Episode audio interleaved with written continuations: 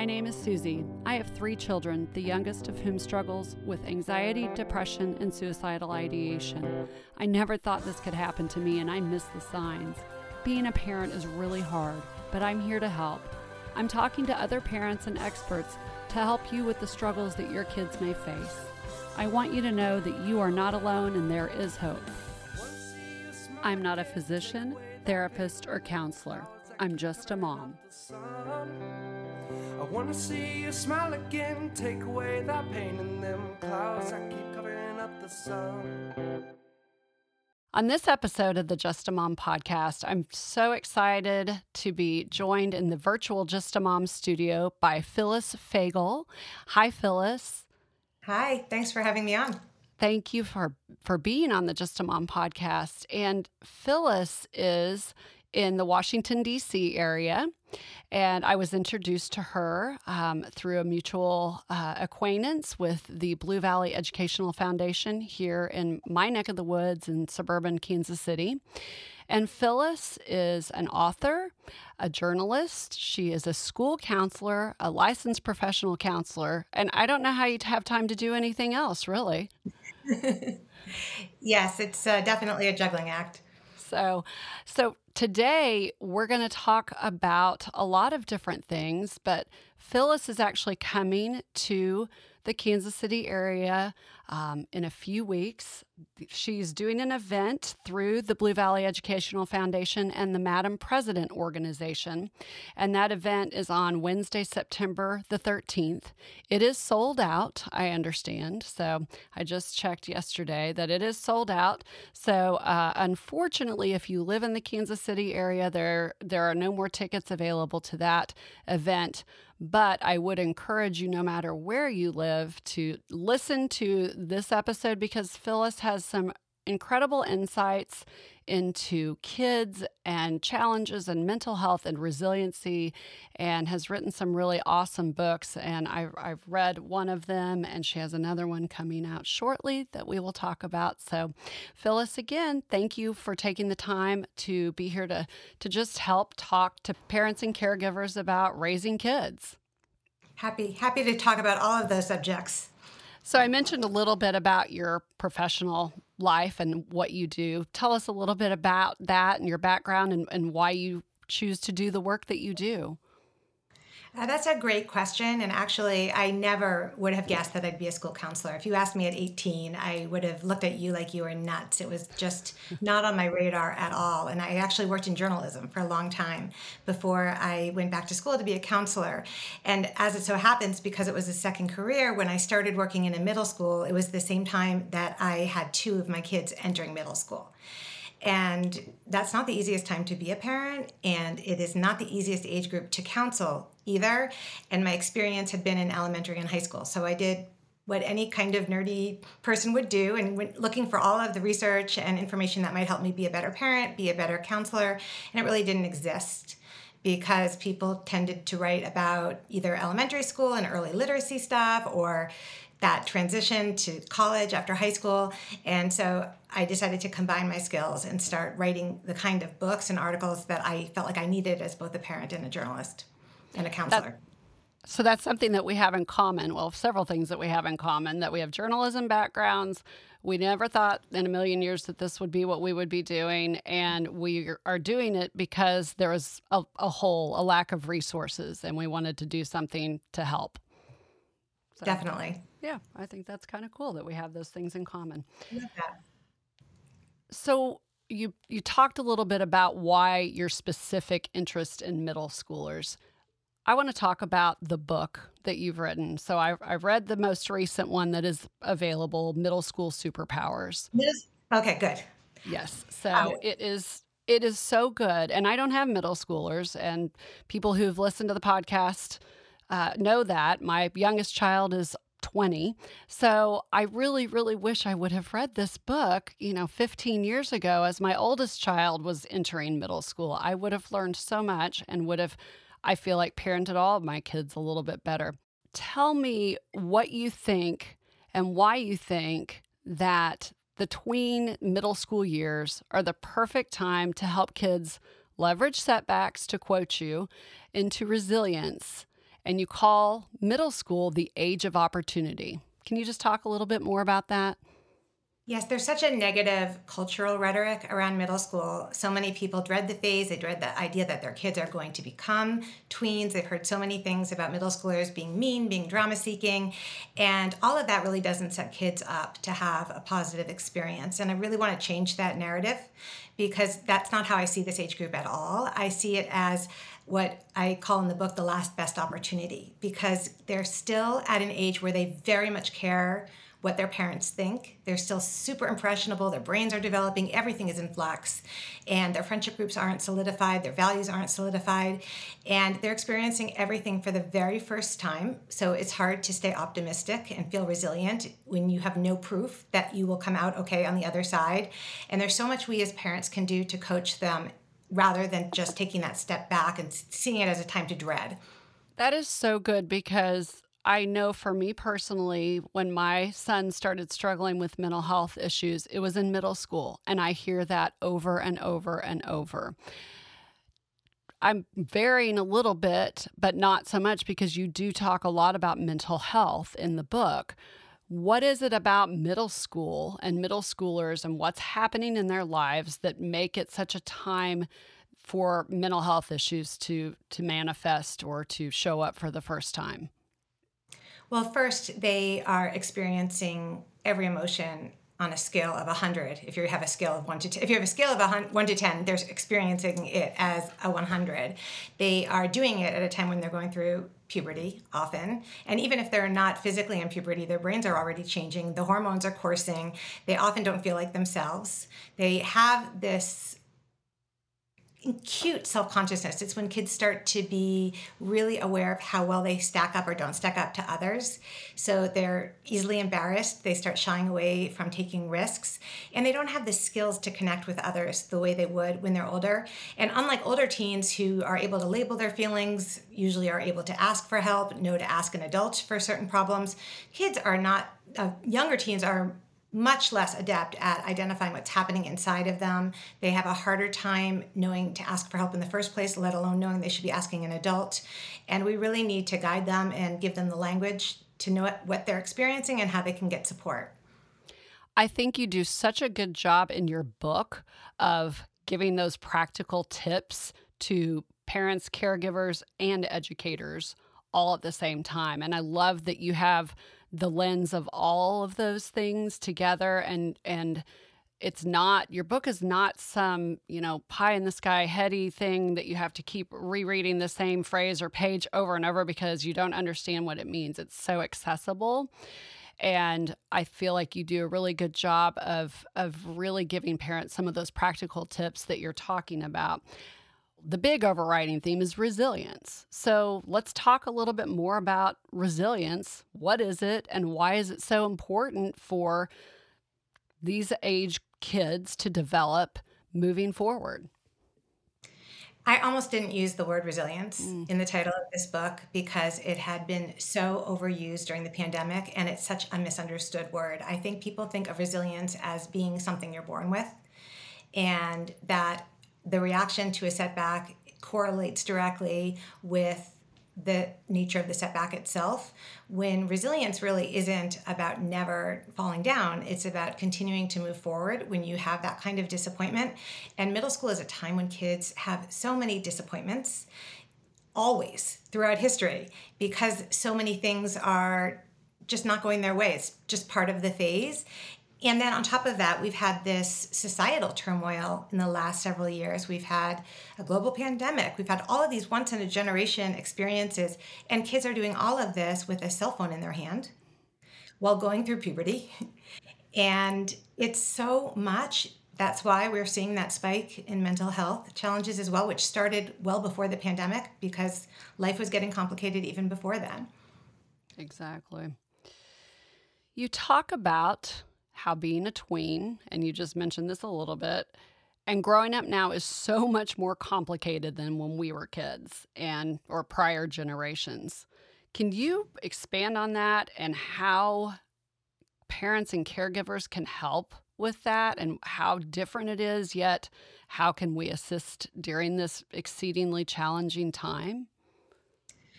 One of the things we need to do is approach the whole topic with some humility because we really are learning alongside our kids. This is not something we grew up with, especially when it comes to technology.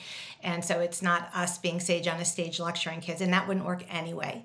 What we really want to be doing is finding opportunities for them to teach us too.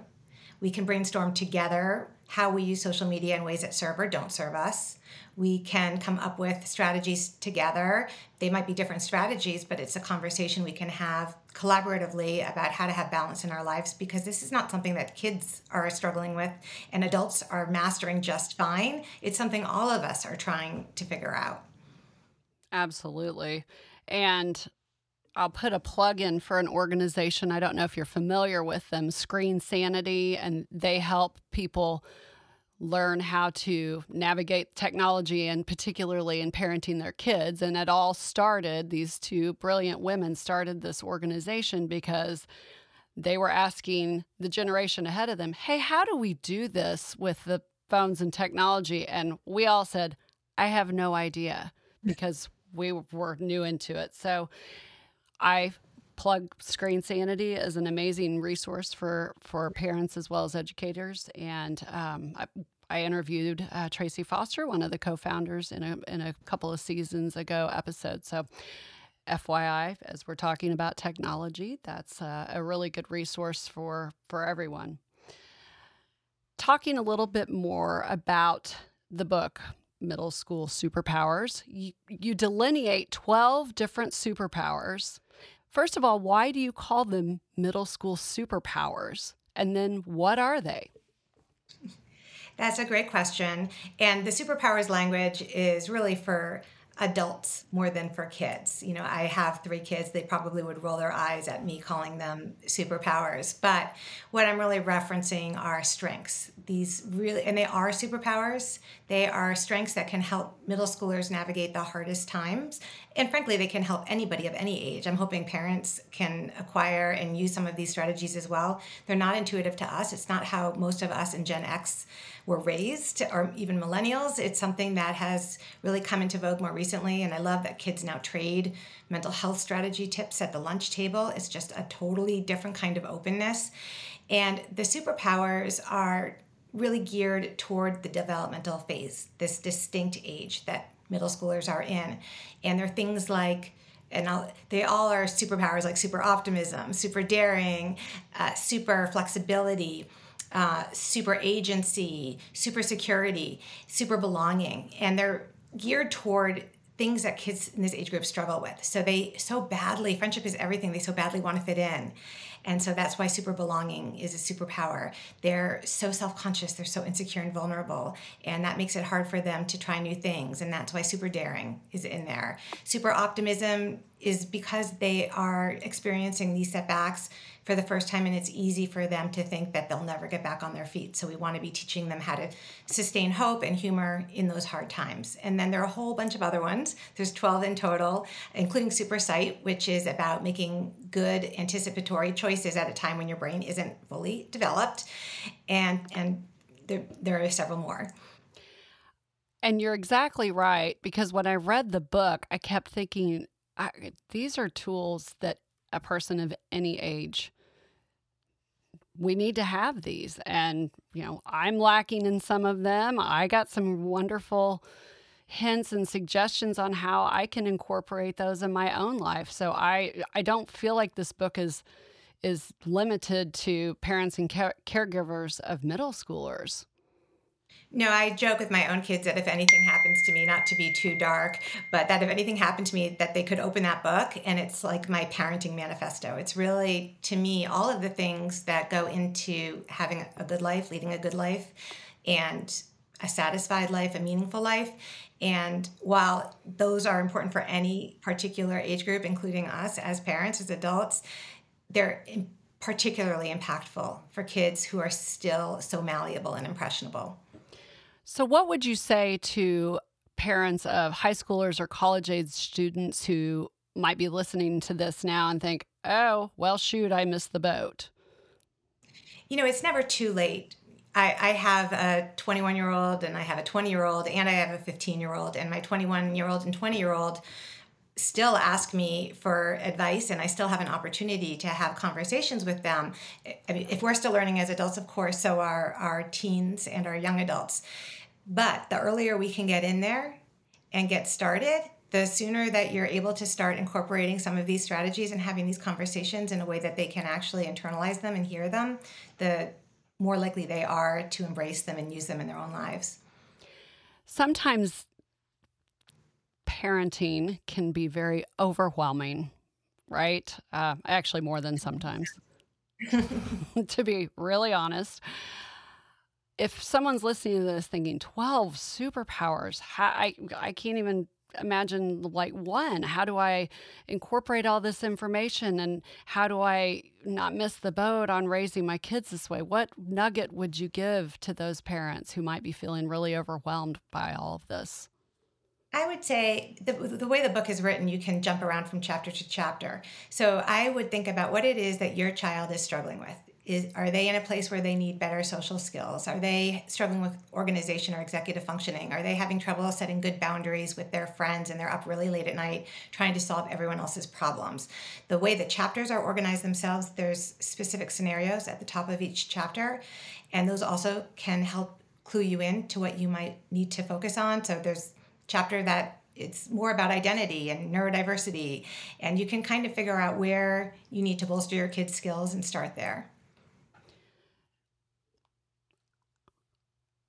I really really appreciate that because there were some chapters that I read that I thought, okay, this doesn't necessarily, you know, thinking back when my kids were that age, like that wouldn't have necessarily applied to this child or that child. But then I could pick out the ones, or even for myself, like, oh, this really, I need to really focus in on this. And again, as I mentioned earlier, the thing that I think is super cool about your book is it gives practical tips. Like at the end of each chapter, you have the section for parents and you have bullet points, and then for educators and bullet points. What was it that made you write the book in that way?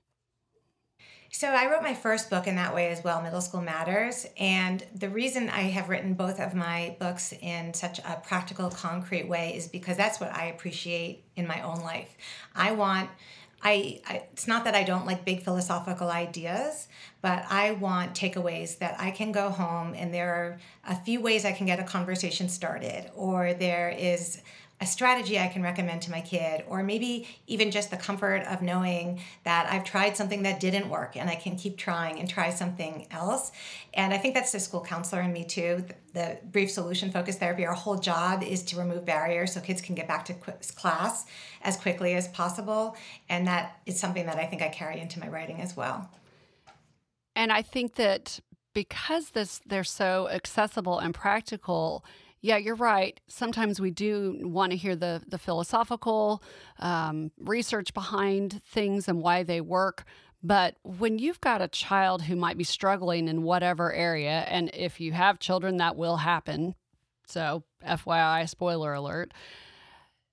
You want something quick and like, I mean, not a quick fix, but like, okay, what can I actually do today that might help make a difference for my kid? And you do a great job of that, Phyllis.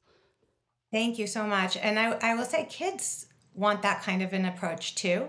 So when a kid comes to me and says, I'm lonely, I could have a very deep, long philosophical conversation with them about loneliness and how everyone feels lonely sometimes. And 80% of teens have reported to Pew that they feel lonely. But what they really want to know is so, how can I fix this? How can I connect with someone else? And so, often the solution is well let's talk about how you can enter a conversation let's talk about how you can make sense of the social cues around you both verbal and nonverbal and maybe we can do something really practical like give you assign you a wing boy or a wing girl who can help you enter a conversation and when you do that in the context of also just validating how they feel, then they feel empowered. You feel a sense of agency too because you don't feel like you're helplessly just watching them struggle.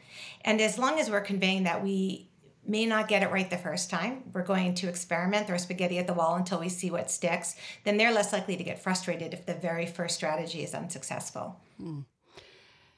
You talk about a lot in the book about how we shouldn't be talking at our kids. We should kind of try to partner with them, per se, in helping them learn how to utilize some of these skills and tactics. Can you press into that a little bit more?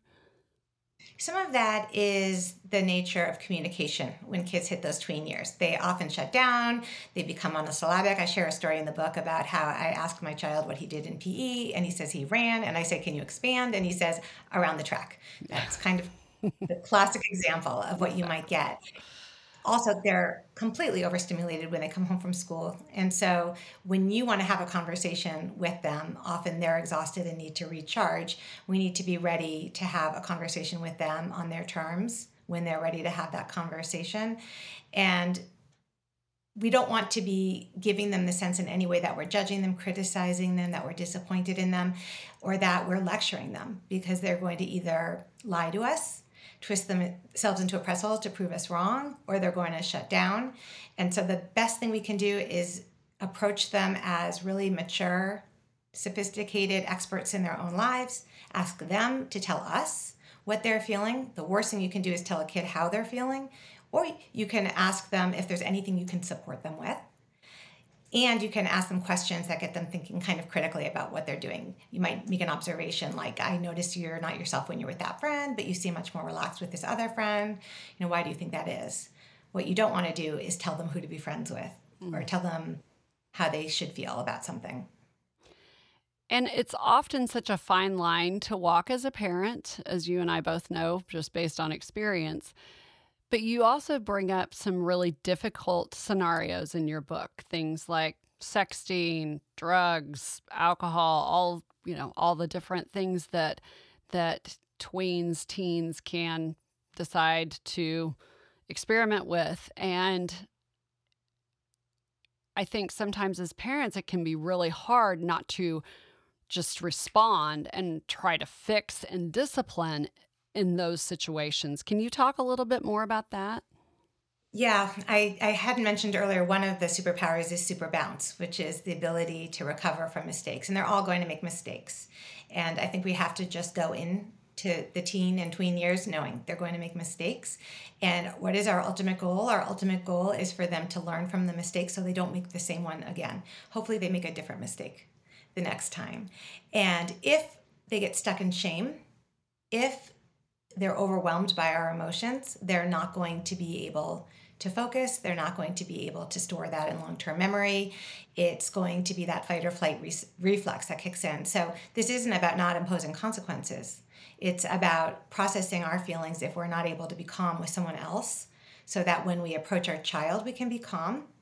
And it's about having consequences that are logical. Often you can come up with consequences with your kid too. They're they can be harder on themselves than we are and recognizing that they want to be a good person, they want to make good choices, they want to make their parents proud, their teachers proud, they want to do the right thing. And so we want to work together to figure out how we can bring that out of them, how we can elicit that. One of my favorite questions is were you your best self? Yes. And which is a great question for us to ask ourselves even in different situations, right? Yeah. What would you tell parents of younger kids in regards to whether or not they should read your book right now? You know, a lot of the parents in the community where I work have told me that they started reading it when their kids were in third or fourth grade. And I was so grateful because I knew that when they became my middle school students, they would be far better equipped to manage the changes. So I I'm a big believer in preparing for things before you experience them. And as you said earlier, in the same way that these tips apply to older teens, they also apply to younger kids as well. I've been in a K 8 for eight years, and I can assure you that there is nothing in this book. They may not be making the same kinds of mistakes. We're not necessarily talking about social media or drinking or things like that, but all of the decision making skills that you apply to something like drinking are the same decision making skills that they are applying when they are deciding whether or not to tell you the truth about who broke the lamp or whether they put their own dishes away. Might be something very small, but we can start those habits and patterns really young. I completely agree. It was a total leading question because I think parents of any age person would um, benefit from reading your book. So, uh, just Thank an you. extra plug there. Um, let's go back to the whole mental health um, topic and issue because you don't shy away from that in the book. It is a very real thing, as we talked about a little bit earlier. I'd like to ask all the guests who are experts, and I consider you an expert. When do you know that this is normal teenage behavior, in air quotes, versus a real problem that could really need some professional help?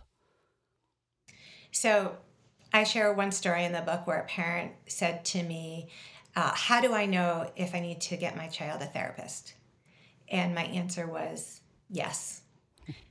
Because if you're at that point where you are worried or wondering if they need that support, you should err on the side of getting them that support. It may not necessarily be a therapist, it could be a social skills group, it could be an occupational therapist, it could be an executive functioning coach, depending on what their needs are. It could be that you are sending them to a camp that has some extra support for kids who need to help connecting with others. But if you have concerns, start interviewing coaches and teachers, getting to an understanding of their world and what it looks like at school and talk to your kid about how they're feeling. You might discover that school is uh, an unhappy place, but they're really happy in another environment. And what is different about those two environments? What information does that give you that you can use to help support them? Of course, if there's ever a situation where there are major changes to their activities of daily living, to things that they love, they stop doing you know abruptly. I'm not talking about the normal interests changing in middle school or they suddenly stop connecting with friends or they're giving away their belongings or they have self-harm behaviors whether it's cutting or uh, purging or eating disorders if they're exhibiting really risky behaviors online uh, engaging with people who are dangerous sending a lot of nudes you know anything that really raises a red flag you do want to be getting some professional support to try to just get in there and start supporting them early, as early as possible. And I tell people all the time that often the first person your child might go to is at school, either a school counselor, a teacher, a coach. That's what my son did. He went, he sent an email to a school counselor. You also talked to educators in this book, like we talked about earlier, and you give some great practical tips. Can you give us a few for the educators that uh, we have who listen to the podcast, some tips on how to, you know, see things that might be going on with their students and how to do things that help and when to, again, raise the red flag like, I have a big concern over this kid? Yes, and it's why I love team meetings in the school setting so that lots of teachers can come together and you can start to notice patterns when you talk about kids. If somebody brings up a concern, it might make another teacher start paying more attention. I'm a big believer in teachers making coping strategies a normal part of the classroom whether it's a jar where everyone writes down strategies that work for them, including the teacher, and people can try one of their own or someone else's. If you notice that a kid is struggling to self regulate, address the whole class instead of that child and say let's just take a minute to uh, you know focus on the sounds in the room regroup uses mindful coloring. In middle school one of my favorite very simple strategies for teachers is to have them give kids a minute or two to just color when they mm. first come in because going through the hallways is so overwhelming. It's like salmon swimming upstream and just giving them a chance to catch their breath and collect themselves before they have to shift gears and recognize that kids' social needs are everything. One of the stories I share in the book is a teacher who always gave kids several minutes at the end of class as long as she could get through everything she needed to teach and was very explicit in saying, I know this is what you need. It, I know it's important to you and I want to honor that. Here's what I need. And that mutual respect really helped her bring out the best in her students. Mm. Yeah, that's great. And I heard the saddest story yesterday about um, from a, a friend who has a new middle schooler just in the last few weeks. And she said, you know, my child's kind of struggling a little bit with middle school. It's just starting the teachers don't seem to be, you know, as loving as and as kind to the kids as they were in elementary, where it's, you know, you feel that kind of almost parental support and love. And she said, you know, mom, my teachers don't really care about me.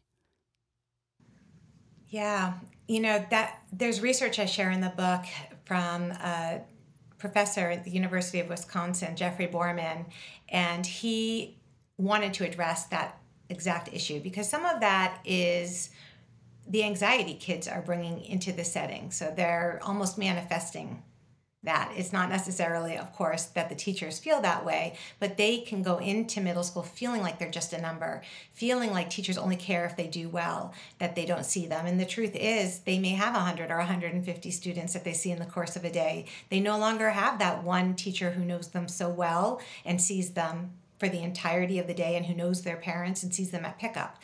So it is a time of tremendous transition for these kids. And so what Geoffrey Borman did is he had he did an experiment where he had kids in 6th grade read social stories that were purportedly written by former sixth graders, now seventh graders, who said, When I first got to middle school, I thought my teachers didn't care about me. I thought I was just a number. And what I realize now is that they really do care and they see me as a whole person. And in his research, he discovered that when kids read those social stories, they did better in every single way academically, emotionally, socially. And while you're not going to give your child a fake social story from a seventh grader, what you can do is read books that have characters that they might identify to. You can have them talk to older kids in the school that you might know. You can have a school counselor hook them up with an older student who might have had a rough transition and is doing better, and just really reinforce that, that those feelings are normal. They will go away and their teachers care. And I would, as a parent, encourage your child to really get to know at least one or two adults in the building, and you can brainstorm with them who those people might be, who the most likely candidates might be. And that's an excellent point because I cannot imagine any teacher doing what they do if they don't love it, particularly now, because it's so challenging and so difficult to be a t- teacher, much less a middle school teacher, right? Yeah, they they they do. They love these kids. I mean, they get exasperated Sure. and it can be challenging and confounding at times. But yes, I can say 100% the teachers who are doing this work love their students, care very deeply about them. And remember, these are middle schoolers, so if a teacher looks at them with a funny expression, the teacher could be thinking about a bill they didn't pay, but the kid is going to internalize it as the teacher hates me. And so we need to be reminding them that they can think a little bit more flexibly, help them come up with other possibilities when they go right to that worst case scenario. What else might she have been thinking about? Or did she look that way at other people too? Is it possible she was addressing the whole class and not just you?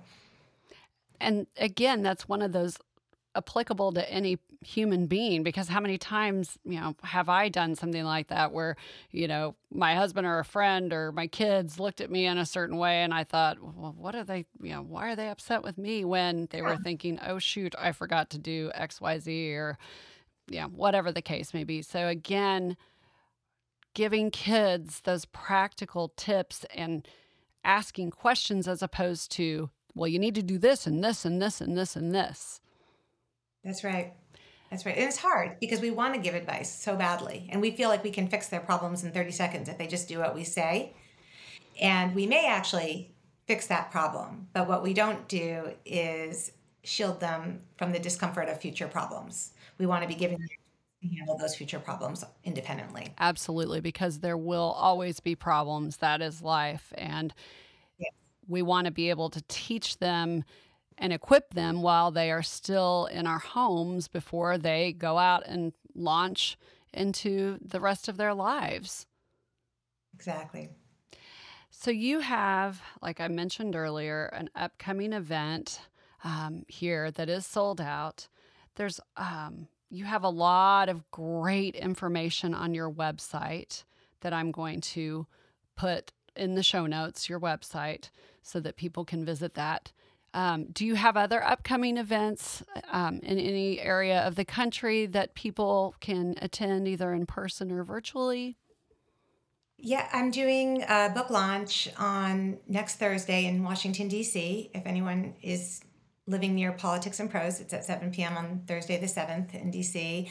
I'll be in San Francisco the follow. I'll be in Kansas City the following week, and then I'm going from there to San Francisco and then to Lake Tahoe, Nevada, and I will be all over the country. So you can look for me on social media too, and I'll probably be sharing there where where I'll be. I would love to meet as many people as possible when I'm out, out on the road. Wonderful.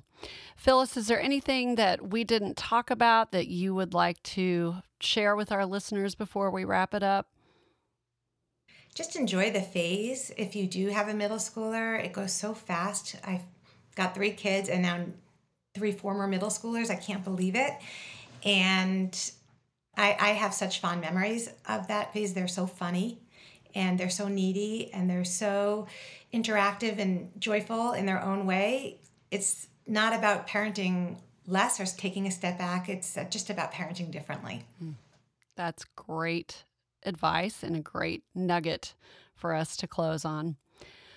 Phyllis Fagell, I really, really appreciate you taking the time to share your expertise on the Just a Mom podcast. And I want to make sure that everyone knows to get your books. They're available on Amazon. Uh, there's links yes. on your website that I will put in the show notes as well to make sure that people can access these incredible tools to help with the parenting journey. Thanks so much for having me on today. Well, thanks again for being on this episode of the Just a Mom podcast. If you or someone you know is struggling with suicidal thoughts or ideation, please call the National Suicide Prevention Lifeline at 988.